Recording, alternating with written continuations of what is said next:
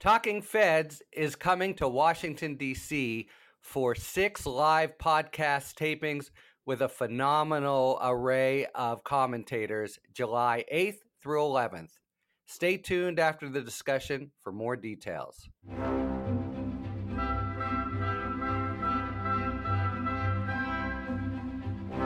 Welcome to a holiday weekend episode of Talking Feds, a prosecutor's roundtable that brings together some of the best-known former Department of Justice officials for a dynamic discussion of the most important legal topics of the day.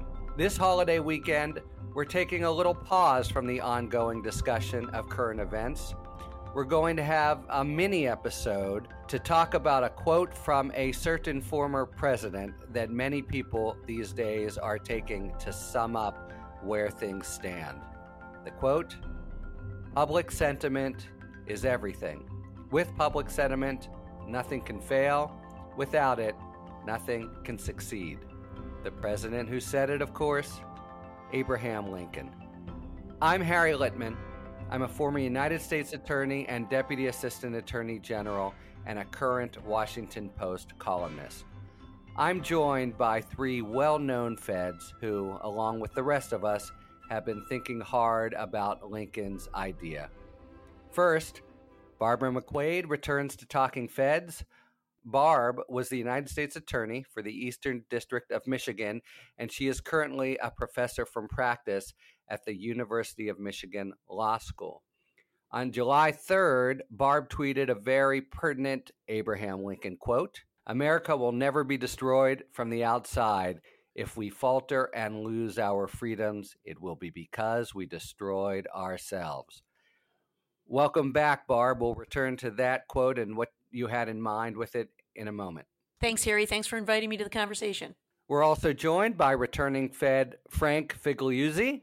Frank served for 25 years in the FBI. He retired as the Assistant Director of the Bureau's Counterintelligence Division in 2012. He's led teams from Atlanta to San Francisco, including an office in Silicon Valley exclusively devoted to counterintelligence. Welcome back, Frank. Happy holiday weekend, and thanks for joining us. It's my pleasure, Harry. Good to be back. And finally, Julie Zebrak returns to Talking Feds. Julie served in the Department of Justice for some 18 years in many roles, including Deputy Chief of Staff to the Deputy Attorney General, as well as Agency Counsel for the Criminal Division. Very nice to have you again, Julie. Welcome back. So glad to be here, Harry. All right. First, a little background on this quote that I think is very pertinent. The quote by Lincoln came in the first debate with Stephen Douglas at Ottawa, Illinois, on August 21st, 1858. In positing a national movement to promote slavery, Lincoln specifically calls out Douglas. He describes why Douglas was so important to the alleged pro-slavery conspiracy. Lincoln said, "In this and like communities, public sentiment is everything. With public sentiment, nothing can fail. Without it, nothing can succeed. Consequently," Lincoln continues, "he who molds public sentiment goes deeper than he who enacts statutes or pronounces decisions. He makes statutes and decisions possible or impossible to be executed." Thus, the famous quote that's being bandied about these days formed the basis for an attack on a prominent senator who was proclaiming indifference to whether slavery was voted up or down in the territories and was holding to a politically expedient, hands-off approach to the most compelling issues of morality and national identity of the day, or even in this case, in United States history. Douglas attempted to shield himself from any personal responsibility for the prospective growth of slavery. Lincoln insisted on calling him out.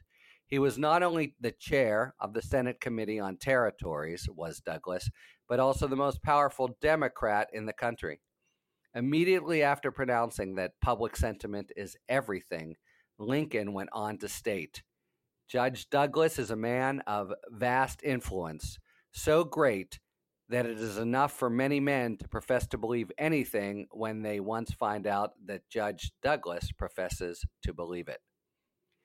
If you detect echoes to the rhetorical and political stance of Mitch McConnell and the Senate Republicans' apparent indifference to questions of democratic values and of who we are as a nation, you're not alone. But let's think now about the state of play in the public sentiment in 2019. If Lincoln's maxim is true, what does that portend for the next month or the next year? Barb, let's start with you and an explanation of the other Lincoln quote about America's faltering only if we destroy ourselves. What did you have in mind by that, and what connection to the current state of affairs were you trying to communicate? You know, I think there's some parallels between those two quotes. They really talk about how the idea that there are influencers. You know, today we talk about social media influencers, but I think there have been influencers throughout American history that can help shape public sentiment. And as Lincoln has said, public sentiment can often carry the day in a country where we use popular elections and the democratic process. But, you know, in the Federalist Papers, they talked about this concern about factions leading our country astray, which is why we hold so dear the idea of the rule of law and a constitution. And so even if there is an idea that is politically unpopular, if it violates our constitution, we have that backstop. You know, you can think about, I can remember a time when I was younger and there was a lot of public sentiment against flag burning, that should be outlawed and banned because it showed such disrespect to our country and to our troops. But of course, the First Amendment allows even that which we deem despicable if it is an exercise of free speech. And so I think, you know, today the debate really is focused on President Trump's behavior. Should we let him get away with violating the rule of law with some of the behavior that Robert Mueller has uncovered? And if everybody just says, you know, so what? Then we just move on. But I think that those who care about the shared values of America ought to take a moment to step back and say, if we let this president run over our values, then what happens with the next president? And is it ever possible to restore those values if we don't put a stop to the attack on them now? And concretely, is that where we are? Is public sentiment now basically, well, is it frozen at an impasse, or is public sentiment largely indifferent? Julie, where do you think things do stand, and what would be the implications for what's happening now of Lincoln's idea?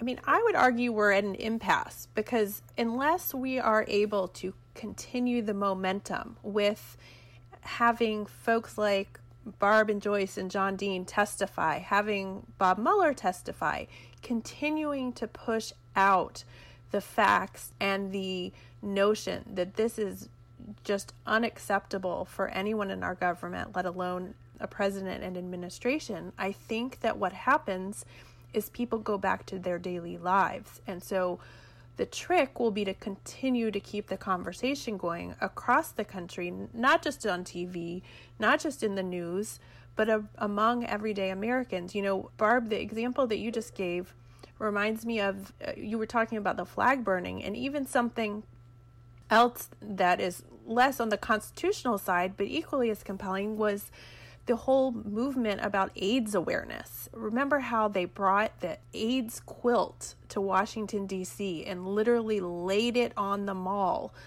coming up with ways to keep that conversation going, to make sure that the public didn't forget about a whole piece of America and an issue that was so important, and showing us the impact that something like that was having on our country. And I think that we're at a time now where public sentiment is swayable, and we do have the ability to make that impact, but we've just got to keep that conversation going. Well, I mean, you say, like, keep it going, but that suggests there's a certain momentum that we just have to harness and not let leak out. But others could see it. I think I would kind of see it that the conversation to date hasn't really made much of a dent, that some kind of new ground has to be staked out. But let me just start with that notion. Like, Frank, where are we now? Are we half the way there and have to keep pushing? Or, in fact, is public sentiment right now basically indifferent? I think Julie's point is a good one, which is that this thing called public sentiment is not a fixed or static thing, but rather is dynamic and subject to being shaped and, some would say, manipulated. And I think the context in which Lincoln made his quote is important because it adds a moral imperative to the shaping, the shaping of public sentiment. So this was in the context of slavery that Lincoln said this. And I think we have a moral imperative to continue to shape and influence the public sentiment because sometimes the public sentiment is misguided. That's a polite way of saying sometimes the public sentiment is wrong because of who's done the shaping and the influencing. Yeah, let me follow up with that. So what's everybody's diagnosis here? To the extent there is a general indifference, is it, people are busy with their lives, they have jobs they care about, et cetera, or do you actually point to certain actors, Mitch McConnell, Bill Barr, Lindsey Graham, as having effectively hijacked the discussion? What brings us to this place of apparent polarization? The fact that we have so much choice now in how we process our news and process information. I mean, the world that we live in on MSNBC is very different than the world that we live in on Fox News. And I don't think we can underestimate the value of those conversations and how they feed into all of our collective ability to process where things are and how bad they are. If you don't know about children in cages because no one's telling you about children in cages, then you can't have a reaction. You can't be horrified by it if it's just not part of the discussion. Everybody that you follow on social media, unless you really diversify who you listen to, what you read, really can place you in a bubble of not understanding what is actually happening in parts of the country. Well, I agree with you that to a great extent, the way we get our news influences the way we see the world, and that's a big part of what's going on right now. But I'll also add that I think Attorney General William Barr and President Trump himself have worked very hard to shape the narrative, to suggest that Robert Mueller found no collusion, no obstruction. When William Barr got Robert Mueller's report, he sat on it for more than 3 weeks, and he pushed out his own, he won't call it a summary, but top line findings, and instead, the evidence did not establish conspiracy or collusion, and he said that he concluded that there was no obstruction of justice. And so for 24 days, President Trump was able to say, Mueller found no collusion and no obstruction, and most people ran with that. He's the president. He's got the bully pulpit. He's on television. He's on Twitter. He's pounding his message every day. He is a master promoter of himself and his message. And I think that really seeped into the public consciousness. And by the time the report came along, 448 wonky pages, people had mostly moved on. And the message was, in McConnell's words, case closed. Right, yeah.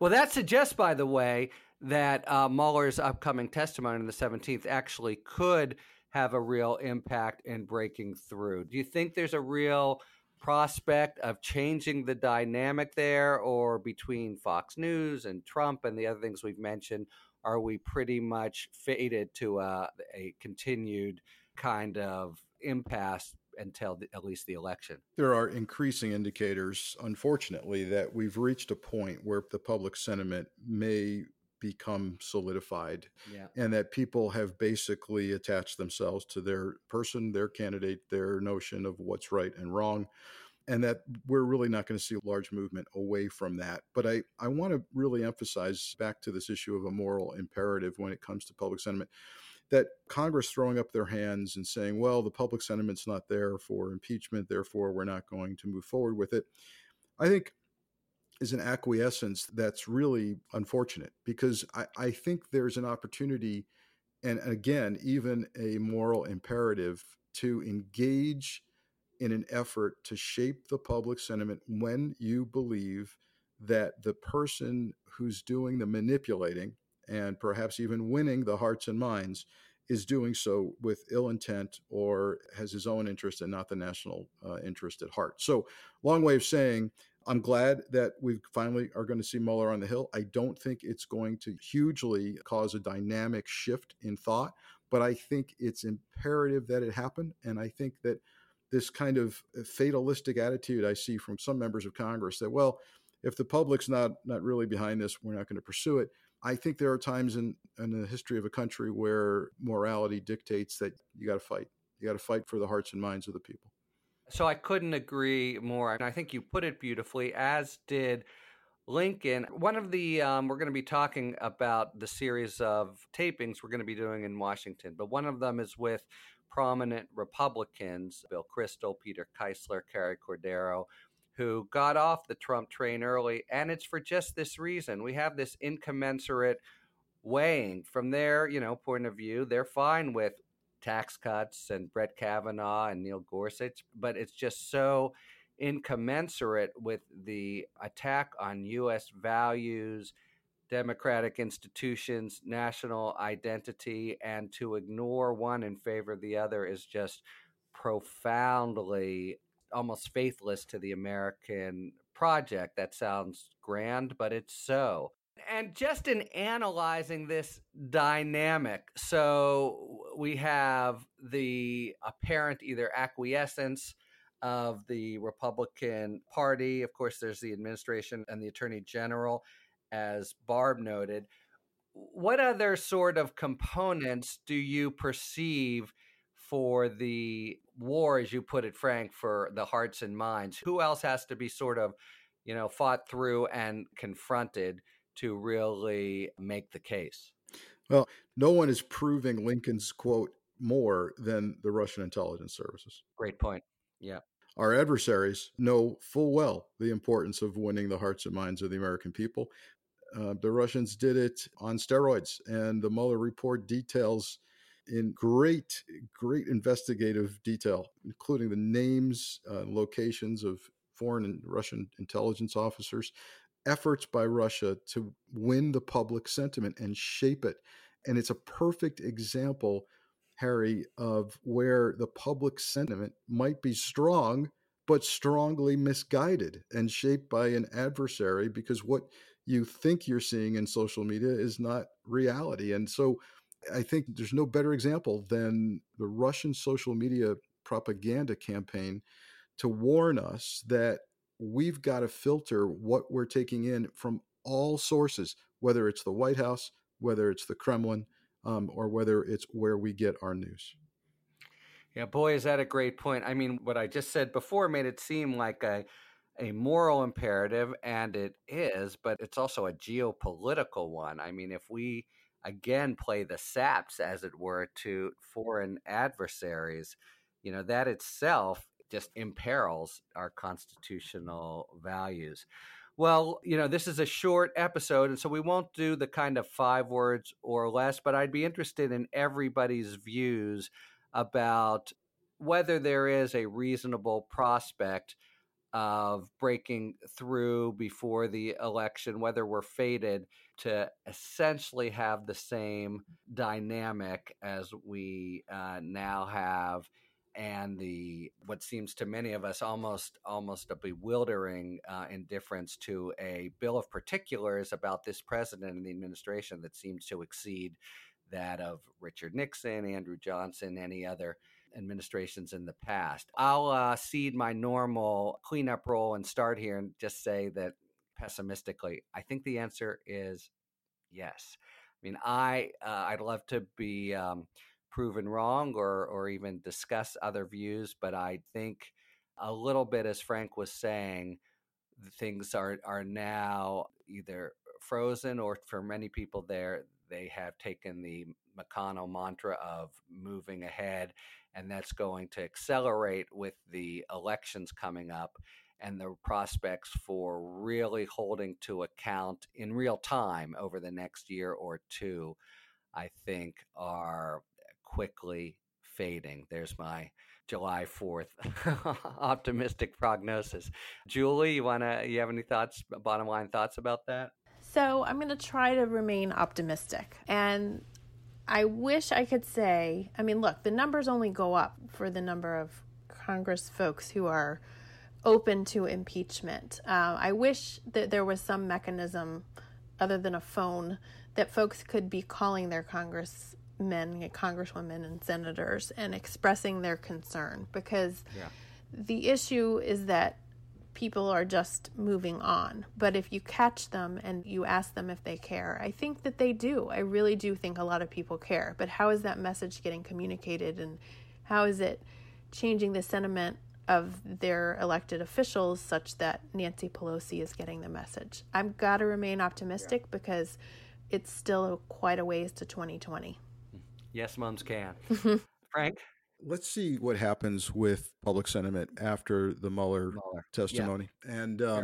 And then what comes out of the closed door sessions. I know that closed door by definition is not supposed to leak out, but we know that his team, the Mueller team, is going to be speaking with the intel committees, and inevitably we're going to get some kind of generic summaries that come out of that. My takeaway from this conversation and my emphasis is, look, even when you think the public sentiment is locked in, that does not excuse those with differing opinions to walk away from the table and give up on reshaping or causing a rethinking of that sentiment. Hear, hear. Barb? I think Robert Mueller's testimony can play a very important role in shaping public sentiment. And I think we need to think about it not so much as looking backwards and about punishing wrongdoing, but about looking forward and understanding how best to protect our country. I think there are still many people who do not know the content of Robert Mueller's report, and just hearing him explain some of these episodes is going to be shocking to people. Like sharing polling data for Michigan, Pennsylvania, and Wisconsin with Russians, knowing that they had a social media propaganda campaign, and then knowing that President Trump won upset victories in all of those states. I think that and many other details will be shocking to people. And again, not so much to rehash the past, but how do we protect our country going forward? And to realize that President Trump tried to stop and curtail the investigation so that it would focus only on future investigations to shield himself and his campaign from investigation, I think really demonstrates the way he undermined his own responsibility to protect the national security of our country. And so I'm hopeful that when those things get exposed, as we learn about lessons that Robert Mueller learned in his investigation, so that Congress can consider whether it needs to enact new laws or do things to protect our election in the future, I think that some of those really sobering details are going to hit home in the American public and could very well change public sentiment. Those are very fair points, and I'll just say in counterpoint to what I first offered, that if you believe, and this goes back to the Lincoln quote, that really the sort of political ostrich head in the sand behavior of the Republicans in the Senate is a huge concomitant, that and I'd say the kind of Fox News culture are really the huge contributors to the overall indifference of at least the Trump base. It would only take, as it did with Nixon, 1, 2, 3, 4, senators to get off the train and say, we're talking about serious things, if only looking forward, to maybe dislodge the overall kind of frozen state we're in. So certainly the testimony on the 17th, you can imagine how it could be a really important part of that. Fingers crossed. All right. Thank you very much to Frank, Julie, Barb for joining us on a holiday and a look back to Lincoln and forward to the 2020 election, and hope that the ideas about public sentiment actually can bear fruit in our current day. Hear, hear. Thanks, Harry. Thanks, Harry. Always a pleasure. Thanks. Before we go, we've got a very special announcement, so listen up. Talking Feds is coming to Washington, D.C., July 8th through 11th, Monday through Thursday, for a 4-day series of 6 podcast tapings. We'll be at the Georgetown University Law Center's Institute for Constitutional Advocacy and Protection for a series entitled After Mueller, Challenges and Prospects for U.S. Democratic Institutions. The series is also being co-sponsored by the American Constitution Society. Head over to talkingfeds.com/news to reserve your seat. But let me also tell you about the lineup of episodes we're going to be taping because we are extremely excited about it. We lead off Monday at 10 a.m. with an episode with my personal idol and hero, Jamie Gorelick, the former Deputy Attorney General. This one is about protecting the department from political interference. It also features Paul Fishman, who had very high-up roles in the department and was the United States Attorney for the District of New Jersey, and Amy Jeffress, who likewise had important roles in the department and then as an assistant U.S. attorney, both of whom you know from this podcast. Next is The Pardon Power. This one's co-sponsored by the American Constitution Society. It features Bob Bauer, the former White House counsel, as well as Margaret Love, the former pardon attorney, and Rachel Barkow, the vice dean of NYU Law School and a longtime scholar of the pardon power and related concepts. So it goes to the heart of the importance of the power and what has happened to it and the way it's been used for the last few presidencies, with a focus, of course, on President Trump. Next, we have a panel with Republicans for the Rule of Law, also the Checks and Balances group. That includes Bill Kristol, Peter Keisler, the former acting attorney general, and Carrie Cordero, professor at Georgetown. They will be talking about the important tug of war that these last 2 years have presented between basic democratic values and Republican interests, and why that group has very strongly cast its vote and lot against what it sees as some of the aberrations, even abominations, of the Trump presidency. We'll next have a panel focusing on the Institute for Constitutional Advocacy and Protection and some of its important work that steps into the breach of the inaction of the current administration. And then we'll close out with two episodes specifically pointing towards Mueller's testimony on the 17th. The first with Ron Klain, Matt Miller, and Tim Lynch, generally discussing what Congress should be doing, the tactics here, how it needs to go about questioning Mueller in general and what it can hope to achieve. And then an even more nuts and bolts episode with trial lawyers Glenn Kirshner of Feds fame, as well as William Jeffress Jr., one of the premier trial lawyers in the country, and Elliot Williams, which will be a very specific small gauge discussion of particular lines of questioning that the House might choose to proffer with Bob Mueller. If all of this sounds interesting, and really, how can it not? And you're in or near Washington, D.C. next week, you can go to our website, talkingfeds.com/news, and click on the links to reserve your seat. It's free, and anyone from the public can attend. If you're not in D.C., don't worry.